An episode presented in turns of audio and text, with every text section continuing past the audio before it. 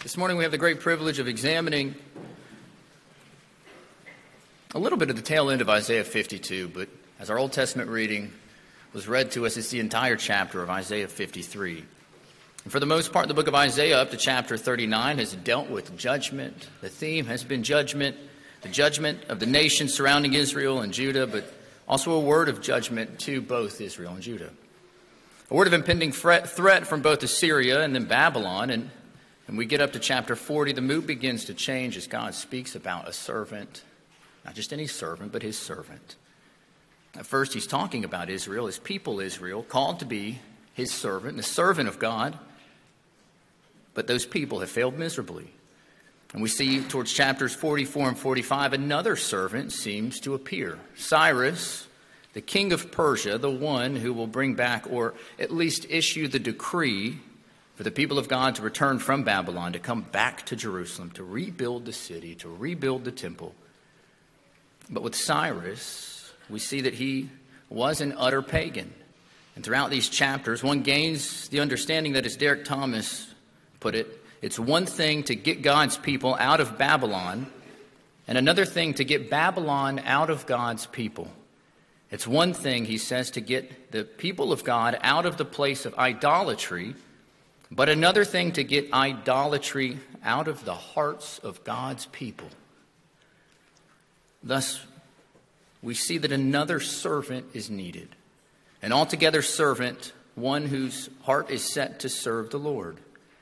One New Testament scholar says that no other passage from the Old Testament was as important to the church as that of the 53rd chapter of Isaiah. Of its 12 verses, 8 are quoted in the New Testament in reference to the fulfillment of Jesus Christ, of his coming, of his life, of his death, of his resurrection, of his ascension. Furthermore, apart from verse 2, every other verse of Isaiah 53 can be found in the New Testament. So, the five stanzas before us this morning will find the servant at the outset pictured as priest and the sprinkling of the unclean.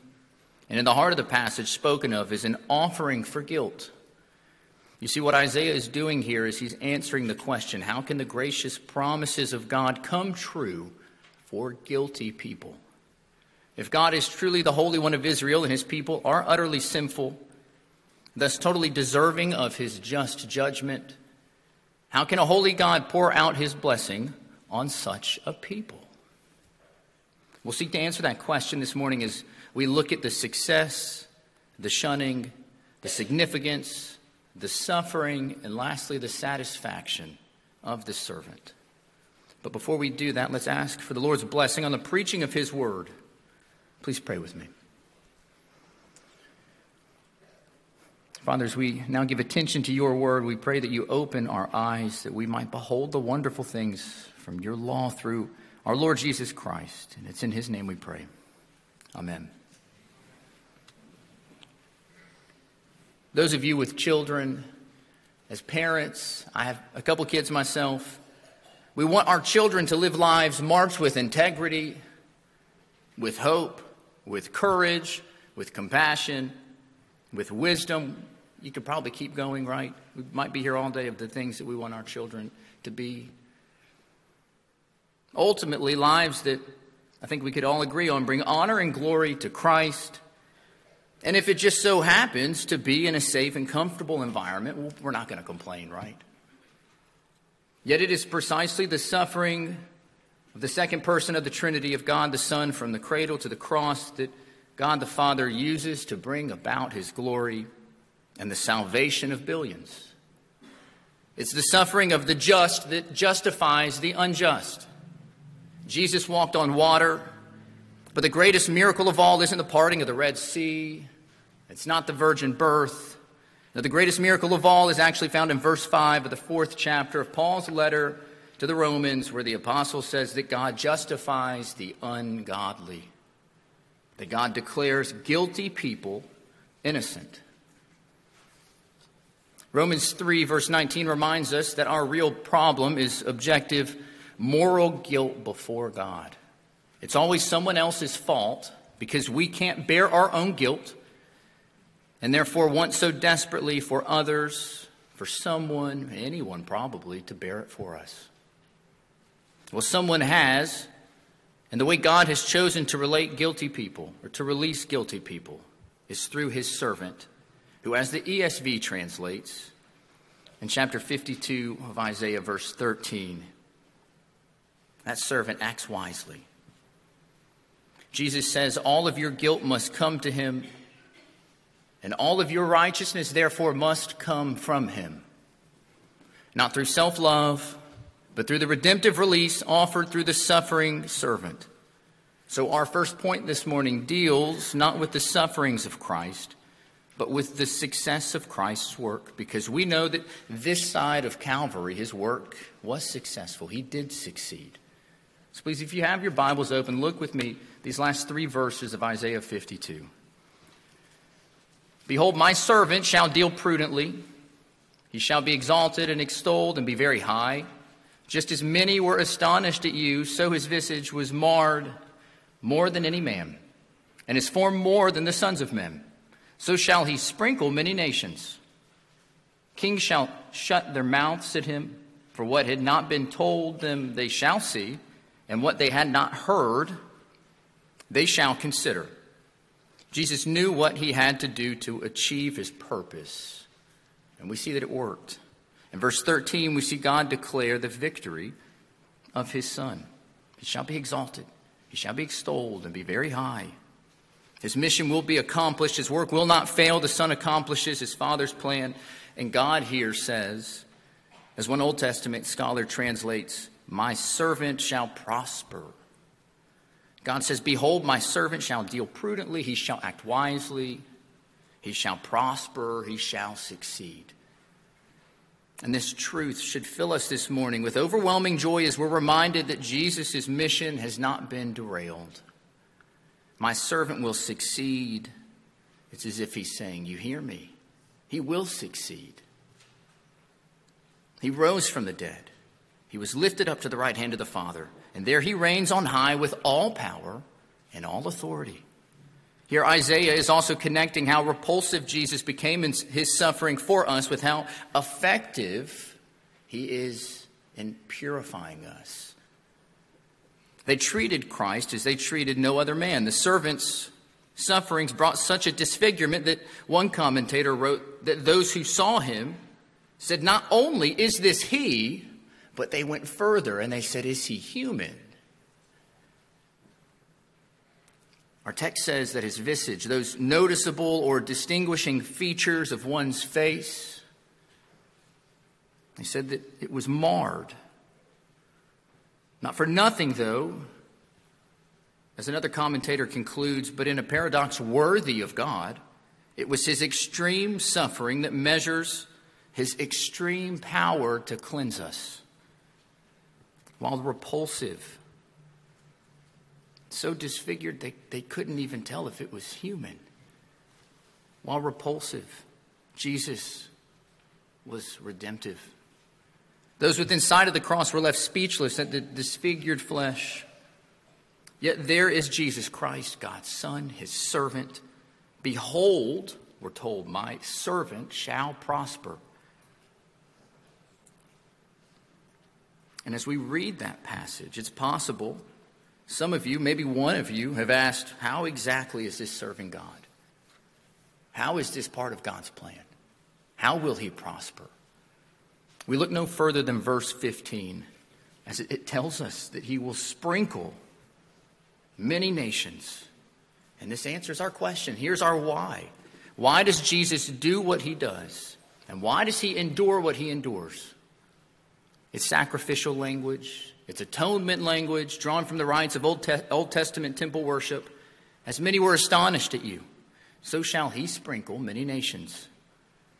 When a leper was cleansed, for example, a priest sprinkled blood on him to show that his disease was washed away and that he was, he was now healthy.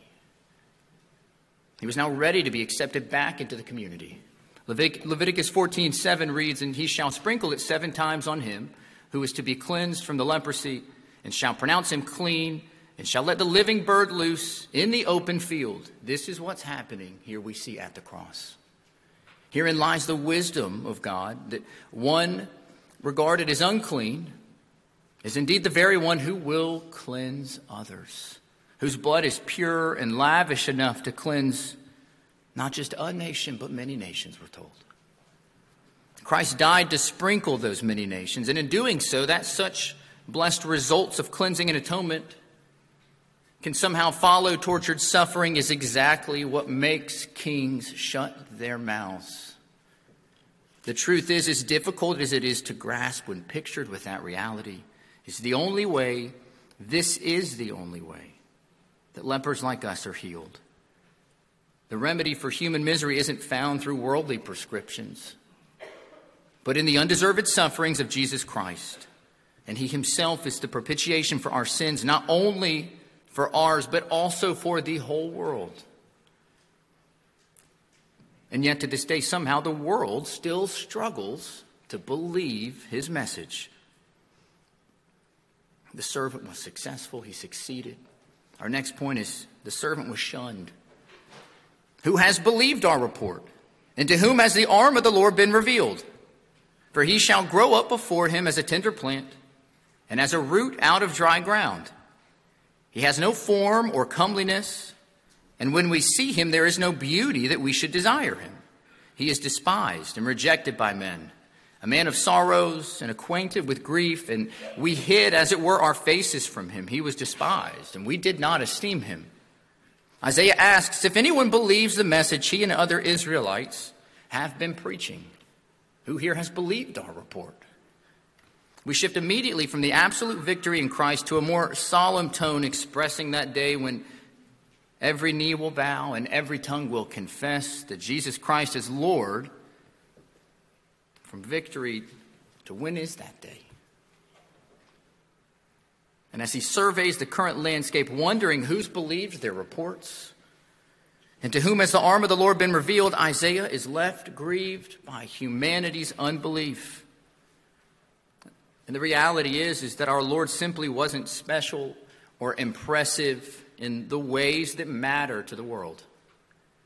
The world's vantage point is no higher than the surface, which, when described by Isaiah as someone who has no form or comeliness, there's no beauty that we should desire him.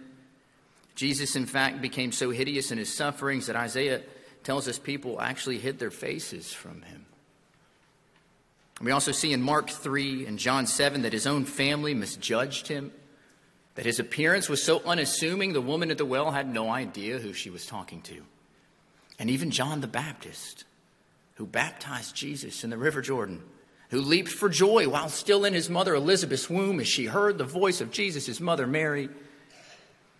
This John, in a moment of weakness, had second thoughts and doubted while imprisoned, as we see him in Luke 7 sending two messengers to Jesus, raising the question Are you the coming one? Or do we look for another? Even the man who baptized our Christ doubted. The servant of the Lord sunk low enough to the point of rejection and doubt by the very ones he came to save. Because in order for us to become like him, he had to become like us. Going quickly back to John, I want us to notice how Jesus answers his questions. Again, if your Bible's open, just a little bit of turning. I'm going to go to the New Testament, Luke chapter 7, verses 22 and 23.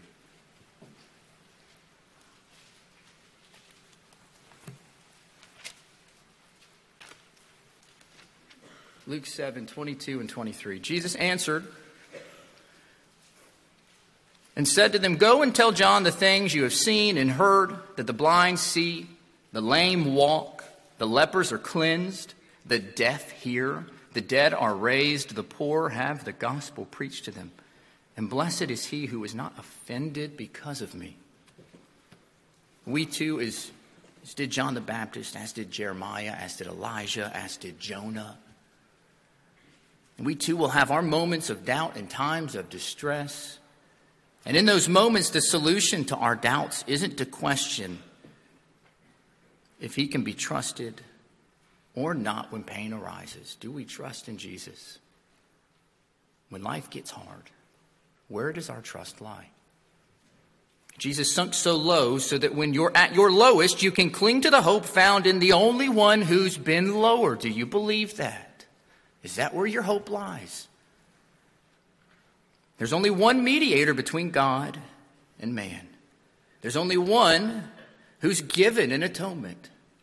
Only Jesus has been raised and elevated to the right hand of God the Father, where he sits right now as the King of kings and the Lord of lords. There isn't another who can do what Jesus has done for you. And thus, our solution is found in noticing through Jesus' patient reply to John that he was fulfilling the Messiah's prophecy from Isaiah 61 to preach good news to the poor and liberty to the captives. He said, You know who I am. You know what the prophecy says. And I've done these miracles, but I'm also doing what they said I'd do preaching good news to the poor, liberty to the captives. It is me. He was successful, he was shunned, but he was also significant, our servant was. That's our third point. Isaiah 53, verse 4, 5, and 6. Surely he has borne our griefs and carried our sorrows. Yet we esteemed him stricken, smitten by God, and afflicted.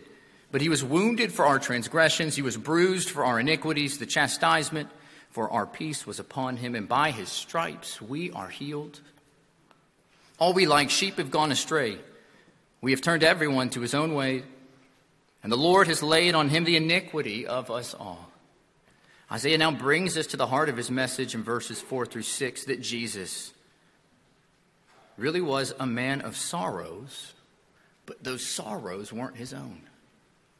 Jesus didn't deserve his sorrows because they were our sorrows, weren't they? God has done what we had no right to do shift the blame to Jesus as he died for guilty people. God has pointed the finger and he laid on him the iniquity of us all. Derek Thomas comments here, as perhaps nowhere else in the Old Testament, we see Calvary most plainly disclosed. While stricken, smitten, and afflicted by God, the servant was at the same time taking upon himself the misery of sin's curse. Surely he has borne our griefs and carried our sorrows. Deuteronomy 21 23 declares that everyone who is hanged upon a tree is cursed by God. It reads, His body shall not remain overnight on the tree, for he who is hanged is accursed by God. And there, between two criminals, those in attendance could only believe that God had indeed deserted and condemned the servant. And so he had, right? But not for any sin of his own. Isaiah tells us that it was our grief and it was our sorrows that he bore there on the cross. And the verb he uses here means to lift up off someone else, to bear the weight instead of them. So the servant quite literally carried the burden of the crushing weight of our sin. Guilt simply must be paid for. It can't just be swept under the rug. And like someone who gets in a car wreck, either you or the other driver, one of you has to pay the cost for the damage. And this too is the case with God. Yet out of love, God charged that debt to a substitute, didn't he? For he made him who knew no sin to be sin for us that we might become the righteousness of God in him. The iniquity, Isaiah tells us, of us all was laid upon the servant because we have turned every one to his own way. We wonder because sin, and that's with an A, we wonder because of sin, at its core, is rebellious. It's independent, it's self sufficient. It tells us that we know best and that despite what God's word says, we still have somewhat of control. So we turn to our ways, and we end up in the middle of picture a corn maze. You can't run through it, you can't climb over it. We're totally and therefore completely lost. And this is where you find yourself if you are not in Christ. but you're not left without hope. Because there's good news And that good news is that the Lord has laid upon the Son the iniquity of us all. The servant is your substitute. The servant bears your penalty. The servant ultimately atones for your sin. So this is your hope is that you don't have to look to something else. You look to him and you look at what God has done. God made him who knew no sin to be sin for us. Sin kills, it destroys, it condemns. And only Jesus saves. That's what the gospel offers. Isaiah then moves in verses 7 through 9 from implications of Christ's work for those in Christ to the events themselves. We now see the servant suffering. He was oppressed, he was afflicted, yet he opened not his mouth. He was led as a lamb to the slaughter. And as a sheep before its shears is silent, so he opened not his mouth. He was taken from prison and from judgment. And all, or who will declare his generation? For he was cut off from the land of the living. For the transgression of my people he was stricken. And they made his grave with the wicked, but with the rich at his death, because he had done no violence, nor was any deceit in his mouth. And here we're, we're made eyewitnesses at the trial and execution of Jesus of Nazareth. And what are we left with? What are we seeing? He was appro- oppressed, he was afflicted. But what did he not do? He didn't open his mouth. Falsely accused rather than defending himself, Jesus humbly, quietly submitted to the suffering like a sheep to the shear like a lamb to the slaughter. No finger pointing, no pouting. It wasn't me, it was her. No deflecting. Only total and deliberate submission. And by oppression and judgment, he was taking away. Mark 15 15 reads So Pilate, wishing to satisfy the crowd, released for them Barabbas, and having scourged Jesus, he delivered him to be crucified. To the crowd, he was just another execution. Despite the five confessions in Luke 23 of Jesus' total innocence, he's sentenced to a criminal's death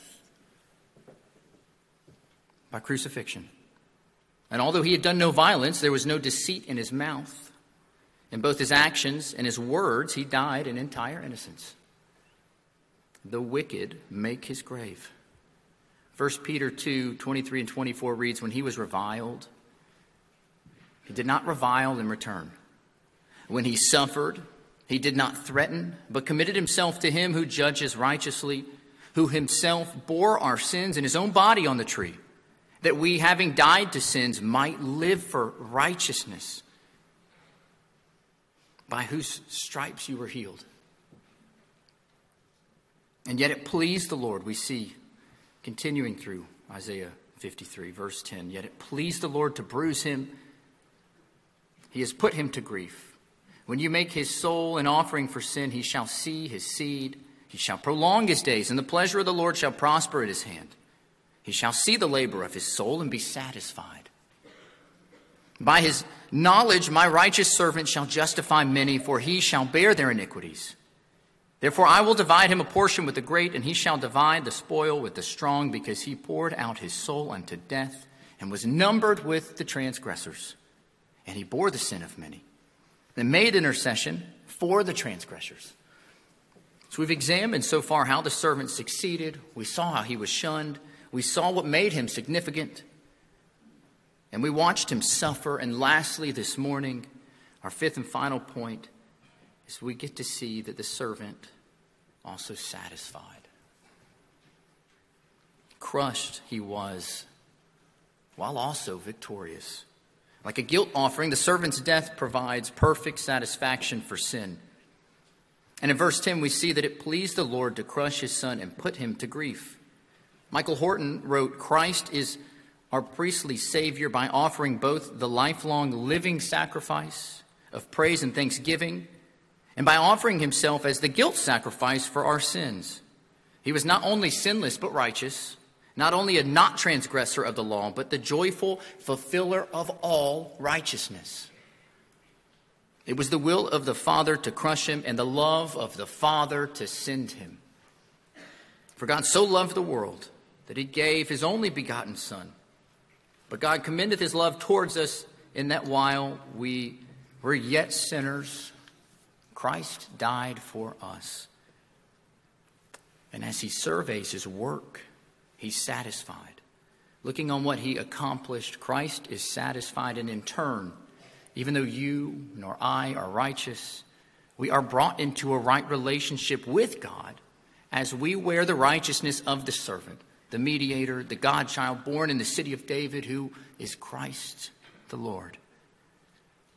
Christ, the servant, friends, died that you may live. He accounted the many righteous. And now the many, those for whom he died, the many become his reward. And nothing will ever rob Christ of his hard won right to his reward, his hard won right to justify the ungodly. Friends, Jesus says that you are a source of satisfaction to his heart. We've seen this morning that he bought and paid for you that you are His and that He delights in you. Further, that He is satisfied by the salvation that His wounds have won for you. In the gospel, God gives you to Jesus as His reward. So when you see yourself in the mirror, do you see yourself as He sees you? As a reward, as His joy. You are His glory. The Father is satisfied in Jesus. Christ is satisfied in his work. And for the believer, for you and me, every need of yours may be satisfied in Christ as well. This is what we have to cling to. If God is satisfied in Jesus, are you prepared then to look to Jesus for the satisfaction that when doubts arise, your heart longs for? The gospel invites you in all your guilt to rest in the finished work of the once for all supreme servant. The only way to be freed from your guilt, from your pain, from your past, from your fear, from your doubt. We know the way, don't we? The only way is through the cross. Everyone who thirsts, come to the waters. And you who have no money, come buy and eat Yes, come buy wine and milk without money, without price. Why do you spend money for what is not bread and your wages for what does not satisfy? Listen carefully to me and eat what is good, and let your soul delight itself in abundance. Incline your ear and come to me. here, and your soul shall live.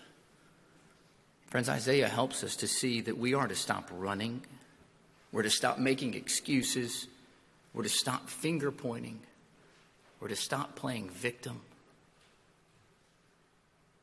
He says, You know the way to refreshment. He instructs us, therefore, to take our sins to Christ. As we've seen this morning, he shows us that in his suffering and his success and his shunning, and his significance. That he is all we need, and therefore we are to come to him. Please pray with me.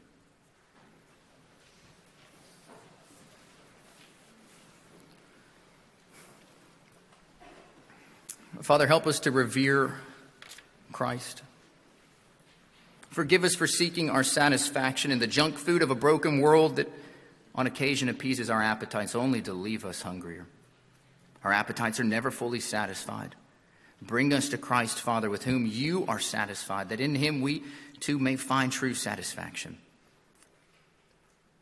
Oh Lord, please make this servant your Son our Savior. Make Jesus our all in all. For his sake, we do pray this in his name. Amen.